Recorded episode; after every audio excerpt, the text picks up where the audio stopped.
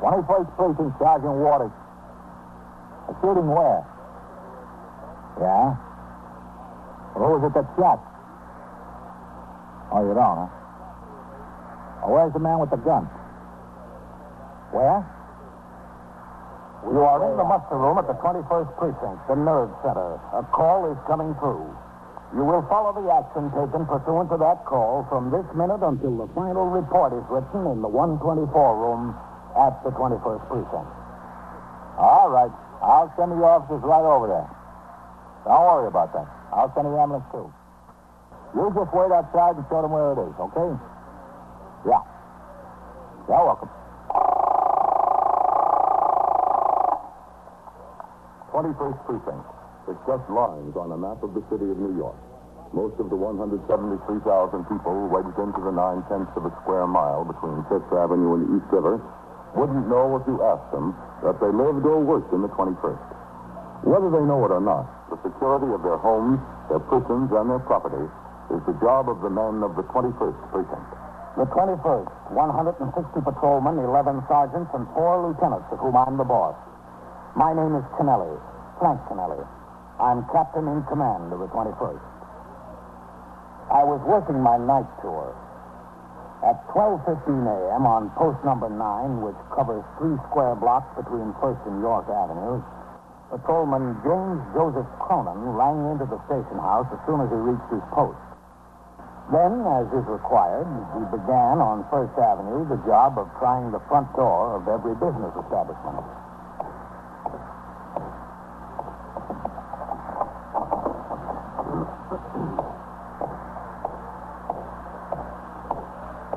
Officer.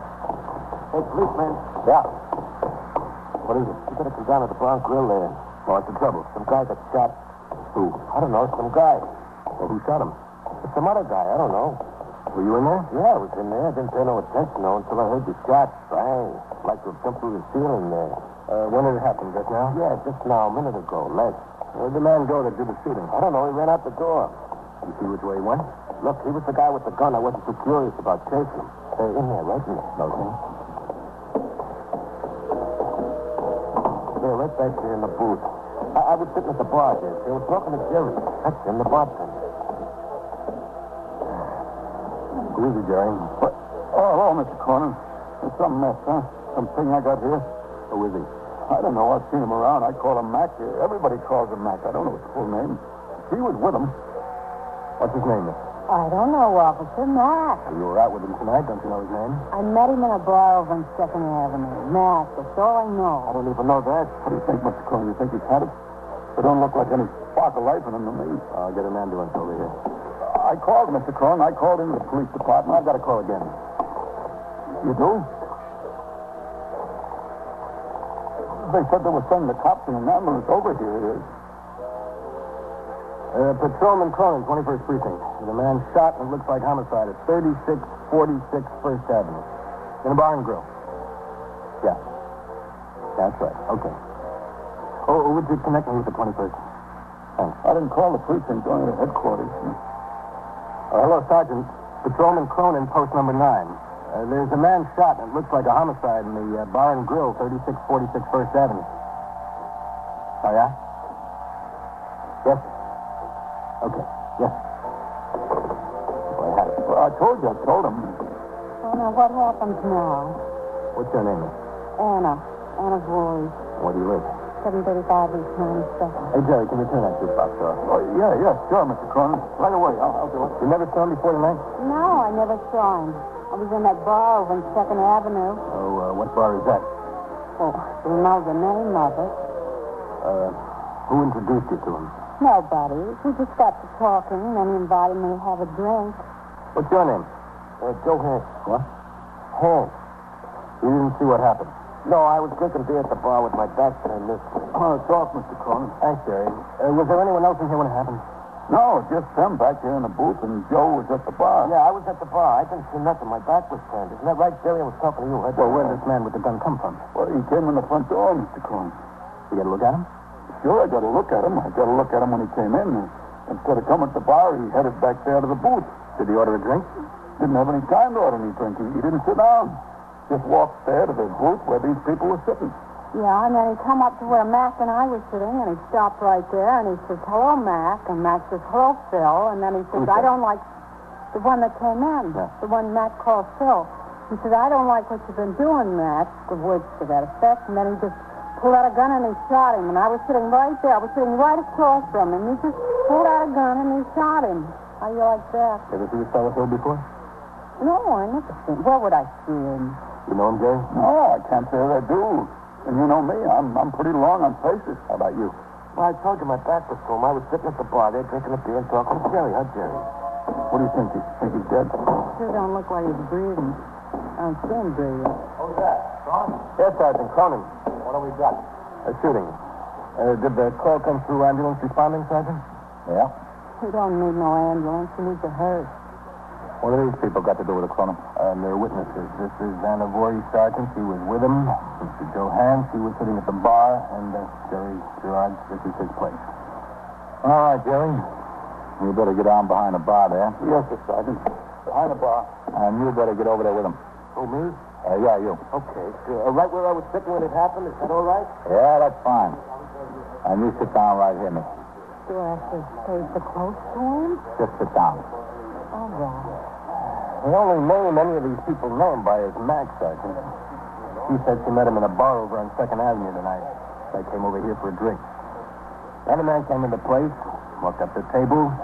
Mac addressed the other man as Phil. Phil pulled out a gun, shot him, and walked out the door. Is there any provocation, Miss? What's that provocation? Did he threaten him? Oh, no, he didn't threaten. Did they have words? The only words Max said were, hello, Phil. That's not provocation, is it? No. I don't guess it is. Within a few minutes, an ambulance from Metropolitan Hospital arrived, and the victim of the shooting was pronounced dead by the ambulance surgeon. Within 20 minutes, a deputy medical examiner had arrived and completed a preliminary examination. Before the body was removed to the morgue, it was fingerprinted by a detective from the homicide squad and searched by Patrolman Cronin, the first member of the force on the scene. All personal property, with the exception of clothing, was removed from the body to be taken to the station house and turned over to the desk officer. How about his back pockets, Cronin? Yes, sir, Lieutenant? Oh, wait a minute. Vitale, Oh, Yes, sir, Lieutenant. help roll him over so we can look in his back pockets. Yes, sir. Okay, I got it. Handkerchief. Comb. And here's a wallet, Lieutenant. All right, open it up. Any money? Uh, $12 in bills. Two fives and two ones. Any cards in there? Um, yes, sir. Here's a union card. Oh, a social security card. What's the name? Frank McLeese. M-A-C-L-I-S-E. Hmm. I use E. a selected service registration card. Under the name of Frank McLeese. How old is he? Uh, card dated uh, 1946, Lieutenant. Well, he's 18 years old in 1946. What's the address on the card? Uh, 3722 Lexington Avenue. That address probably isn't good anymore, Lieutenant, 1946. Yeah. Well, here's an operator's license, Lieutenant. Motor vehicle? Uh, Yes, sir. What's the address on that? Uh, 821 East 80th Street, Lieutenant. Anything else in there? Yes, sir. Yes, Captain, over here. All right, Cronin. Go ahead and make your inventory. I'll look at the stuff in the station house again. Yes, sir. Get an identification on him, man? Yes, Captain. According to the cards in his pocket, his name is Frank McLeese, M-A-C-L-I-S-E. E. Resides at 821 East 80th Street, or did until recently. There was a motor vehicle operator's license with that address in his pocket. Mm-hmm. Did you talk to the girl yet, man? I'm going to right now. Well, this shouldn't be too hard for you. No, I don't think so. Well, who told you to pick up a strange man in a bar?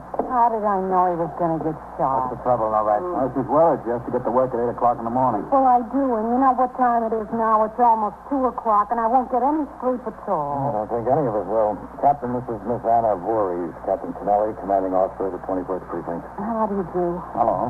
Are you positive you're not acquainted with Mac's full name? I told you. I only met him tonight, or last night, that is. The name's Frank McLeese. Does that mean anything to you? Why should it mean anything to me? That was his full name.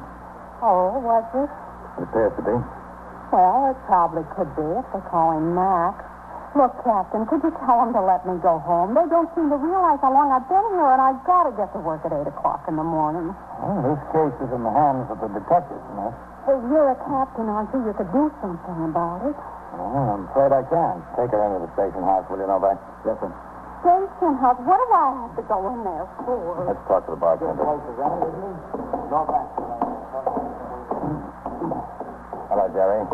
Oh, hi, Lieutenant. Captain, how are you? Oh, I'm all right, Jerry. Why does something like this always have to happen to me? Well, it didn't quite happen to you. I mean, I, I mean, in my place. Boy, I never should have unlocked the door today. Today was a big nothing from beginning to end. Didn't seem to open up. The man's name was Frank McLeish, Jerry. Does that mean anything to you? Frank McLeish. Yeah, that's right. No, no, I can't say it does. I told you he didn't come in here very much, maybe two or three times before. I recognized him. I heard some of the people he was with call him Mac, you know. I didn't know whether that was his name or whether they just called him Mac like some people call everybody Mac. Frank McLeish. Exactly, yeah. Didn't mean a thing to me. What is this guy, nuts or something? He has to come in and shoot up a place of business? What's the matter with him? What makes a guy like that pick, Captain? I don't know, Jerry. When we get him, we'll wind him up and find out. You are listening to 21st Precinct, a factual account of the way police work in the world's largest city. Those schoolrooms your children have just gone back to, are they overcrowded, understaffed, and poorly equipped? The schoolhouse itself, is it used Thus, the homicide investigation was underway. Detectives McInerney and Howard were sent to the East 80th Street address found on a card in the murder victim's wallet. The building there was an old law tenement. On a mailbox, they saw the name Frank McLeish. The super of the building admitted the detectives to the flat.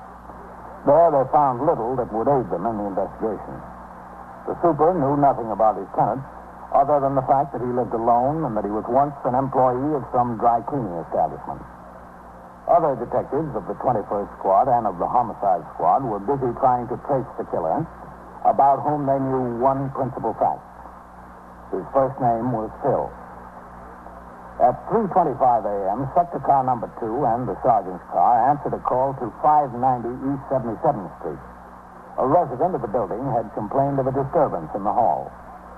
The disturbance was over by the time the officers arrived, but after they talked to a Mrs. Cortella, about whom the complaint was made, Sergeant Waters put in a call for the detectives. Detectives Vitale and Novak arrived at 3.40 a.m. and walked up the steps to the second floor. What did he say? In the rear? Yeah, in the rear. I don't see it there. That door standing open. Yeah. Sergeant Waters. Yeah, come in. Hi, Sergeant. Sergeant. Mr. Capella. This is Detective Novak and Detective Vitale. Hello, Mr. How Thomas. do you do? Look, I don't see what all this fuss is about with detectives. It was just an argument between me and my husband, and that's all. You said he had a gun, didn't he? No, I didn't see it. I didn't even see him. I didn't even open the door for him. He's the one that said he had a gun. Maybe he's just trying to scare me, that's all. Well, he scared you enough so you wouldn't open the door, didn't he? What would you do? Would you open the door for your husband if he was out there in the hall drunk and hollering and beating on the door and he says he has a gun and he's going to kill you? Well, would you open the door for him? Well, you bet your life you wouldn't. Neither did I. Well, you two certainly didn't make enough noise. You woke up the whole building. Oh, let him be awake. Nobody in this building ever did anything for me anyway. Listen, Mrs. Patella. You said he might come back, didn't you? Well, he lives here. Sure, he's going to come back. Supposing he does have a gun. Now, what we ought to do is have these detectives find him before he does come back and see whether he's got a gun or not. Don't you think that'd be a good idea? Oh, I guess it would. You were telling me you had a picture of him. Why don't you go get it so we can show it to the detective? Oh. It'll give him an idea what he looks like. Well, if you just wait here, he's bound to come back. I don't see where he's got to go. He's got no place else to go. Why don't you get the picture? Oh, all right, if you want it. Yeah, we'd, uh, we'd like to see it. I'll see if I can find it. It's in here someplace in the bedroom. What's it all about, Sergeant? I, uh, I just wanted to get out of here a minute. Yeah? One of the neighbors said he did have a gun. The neighbor saw it. And you know what the husband's name is? What? Phil. Bill Patella. Oh, yes. Yep. And he fits the description of that guy, all right. Did you ask her anything about that deal? No, I didn't mention it. I thought I'd wait until you fellas got here. Nice. Thanks a lot. Oh, listen, uh, did you see my car down the street? I told Eisman to pull it around the corner in case the husband's been walking back here. That's around the corner. You didn't ask anything about the shooting? No, I figured she might know where her husband went. She doesn't know about the shooting. Maybe she'll tell you. Well, I found it. Right. Well, it's only one of them snapshots. I made it myself out in the park last summer. Or Maybe it was the summer before. I don't know. Well, look, there, you see? There's trees in the background. I made it in Central Park. About uh, how tall is your husband? Oh, he's about five nine or ten, I guess. Has he still got that mustache? Yeah, he still got it. he was a prize the way he takes care of it. I wish he'd shave it off. What's his first name, Mrs. Capella? Phil, How old is he? he's 26. He was 26 last June. Do you know where he got that gun? Well, listen, I don't know for sure that he had a gun. He only said he did. I didn't open the door to find out. There wasn't any reason for him to lie, was there? He could lie without a reason. Before he came up here with a gun, what time did you see him last? Well, it was about 6.30 last night. He came home from work, and I gave him some dinner, and he went right out of the house. He was pretty mad about something. I don't know what it was. He just went right out of the house. That gun he was supposed to have, did, uh, did he keep a gun in the house? Well, I never saw it. If he had a gun, he must have got it someplace tonight while he was out. Where were you when he came home? It was 2.30 in the morning. I was in bed asleep. And he woke you up? Sure, he woke me up. The way he pounded on that door, he woke up the whole building. Well, that's why the cops came. Didn't he have a key? Yeah, he wouldn't have done him no good. I bolted it from the inside. Well, any man that walks out after supper and doesn't come home anymore until 2.30 in the morning deserves to get bolted out. Why didn't you let him in? Well, I didn't want to get shot, that's why. You haven't any idea where he might have gone. No. Well, if you wait long enough, he'll be back here. Miss Catella, do you happen to know a woman named Anne Voorhees? And Voorhees? That's her. No. no. I don't know anybody by that name. Do you happen to know a man named Frank McLeish? Oh, sure. No fight, McLean. What's Frank got to do with this? How well do you know him? Oh, well, I know him pretty well. He's a good friend of mine. Well, I don't understand what he's got to do with this, though. Does Frank live at uh, 821 East 80th Street? It's, yeah, that's where he lives. Does your husband know Frank? Sure, he knows it. How well does he know him? Oh, pretty well. I mean, as well as you do.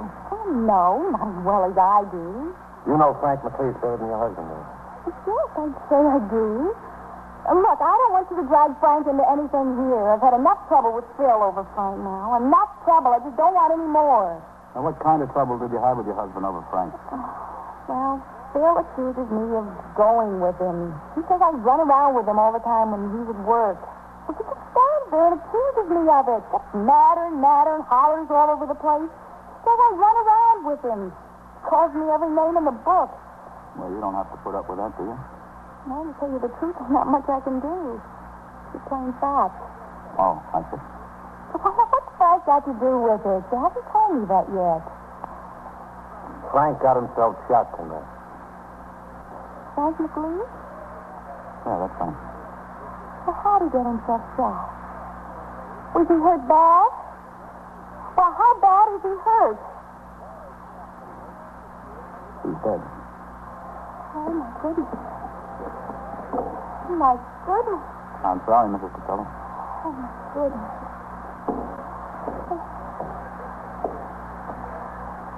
You fellas uh, don't need me here anymore, do you? No, uh, no, Sergeant. Thanks a lot. Oh, my I goodness. better get back on the job. Oh, poor I'll see you. Frank, my goodness. Yeah. That's awful. It's horrible. Sure is. Oh, who shot him? Hey, you don't tell me it was Phil. Phil had a gun, and Frank was shot. Had him up. What did they do? Did they have a fight? There or wasn't what? much of a fight. Frank was sitting in his bar on First Avenue with this person I asked you about, this uh, Anna Voorhees. He was. What was he doing with her? Well, he just met her a couple of hours earlier. Oh, Phil walked into the bar, said hello to Mac, pulled out the gun and shot him. just like that? Just like that. Goodness. Hey, he's liable to come back here and shoot me. Oh, you know, I just had a feeling when I didn't let him in. I just had a feeling that he was going to do something like this. He had trouble on his mind. If he told you he had a gun, he must have had trouble on his mind.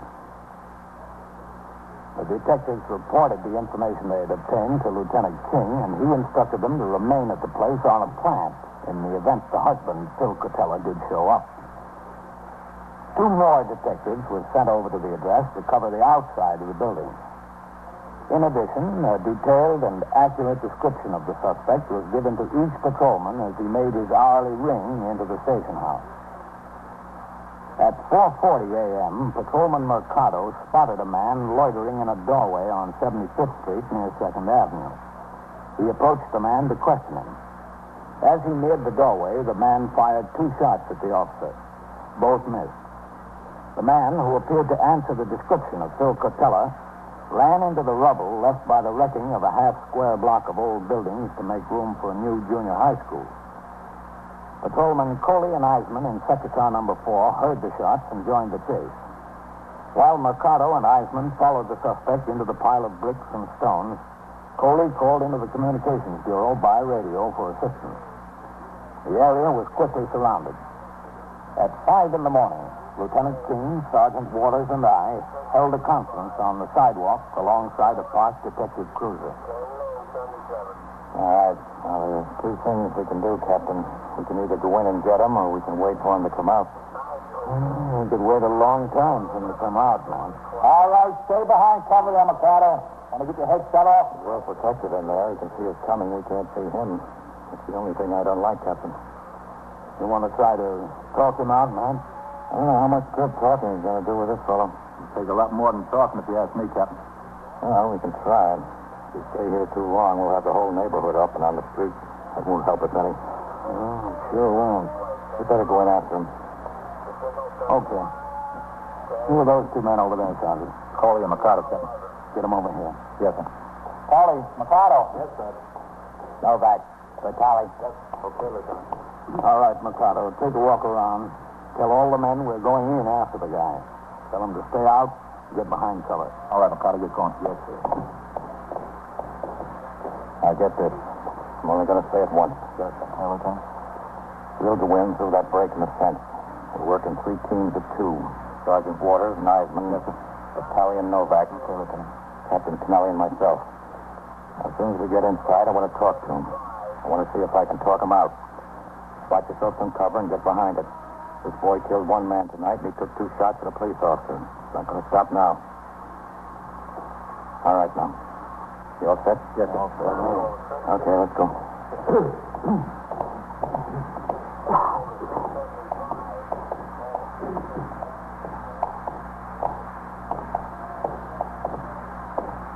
Okay, hold it.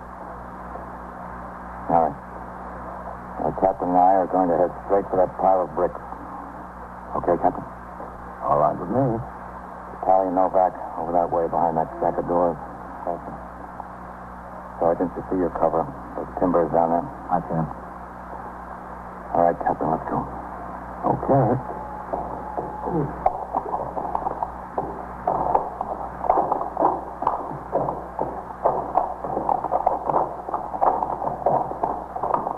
All right, go on, Captain.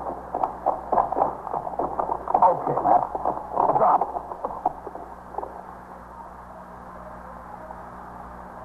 Vitali, you set? Sergeant, stay low. Where do you think he is, man? We'll try to find out, Captain. Phil, what do you say? You had a big night. Want to call it quits? What do you say, Phil?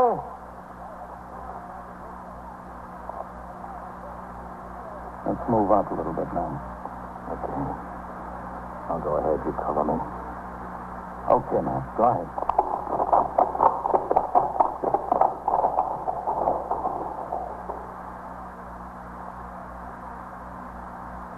Matt? Huh?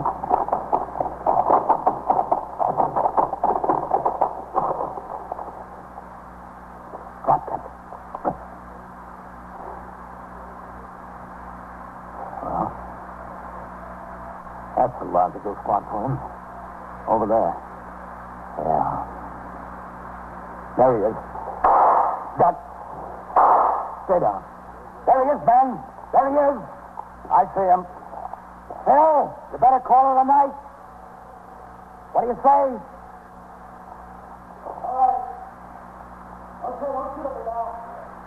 Come on out here.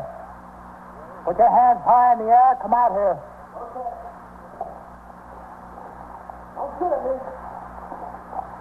There he comes. Come on, Phil. This way. I'm coming, I'm coming. Don't shoot at me. Stop there. Throw that gun over here. Come on, throw it. All right, come ahead. All right, stand right there. Okay, let's go. Keep those hands up, Phil. They're up. Okay, we've got him. Oh, took you a long time to get smart, Phil. This guy'll never be smart. What do you think it gets you to kill somebody over a woman? Oh, I don't care about her. There are lots of women. You know what she did? She gave my best suit of clothes, my very best suit of clothes. That rubbed me the wrong way. I wondered what it was, Phil. I knew it must have been something serious.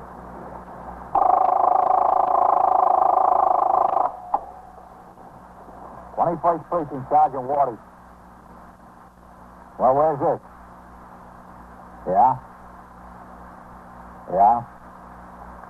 You hit a fire hydrant? Or is it damaged? Yeah? Really sprouting, huh? And so it goes. Around the clock, through the week, every day, every year. The police precinct in the city of New York is a flesh and blood merry-go-round. Anyone can catch the brass ring, or the brass ring can catch anyone. 21st Precinct, a factual account of the way the police worked in the world's largest city, is presented with the official cooperation of the Patrolmen's Benevolent Association, an organization of more than 20,000 members of the Police Department, City of New York. Everett Sloan in the role of Captain Kennelly, Ken Lynch as Lieutenant King. Featured in tonight's cast were Hildy Parks, Eileen Palmer, Harold Stone, Larry Haynes, Bill Lipton, Bill Quinn, John Sylvester, and Bill Smith. Written and directed by Stanley Niss. Produced for CBS Radio by John Ives. George Bryan speaking.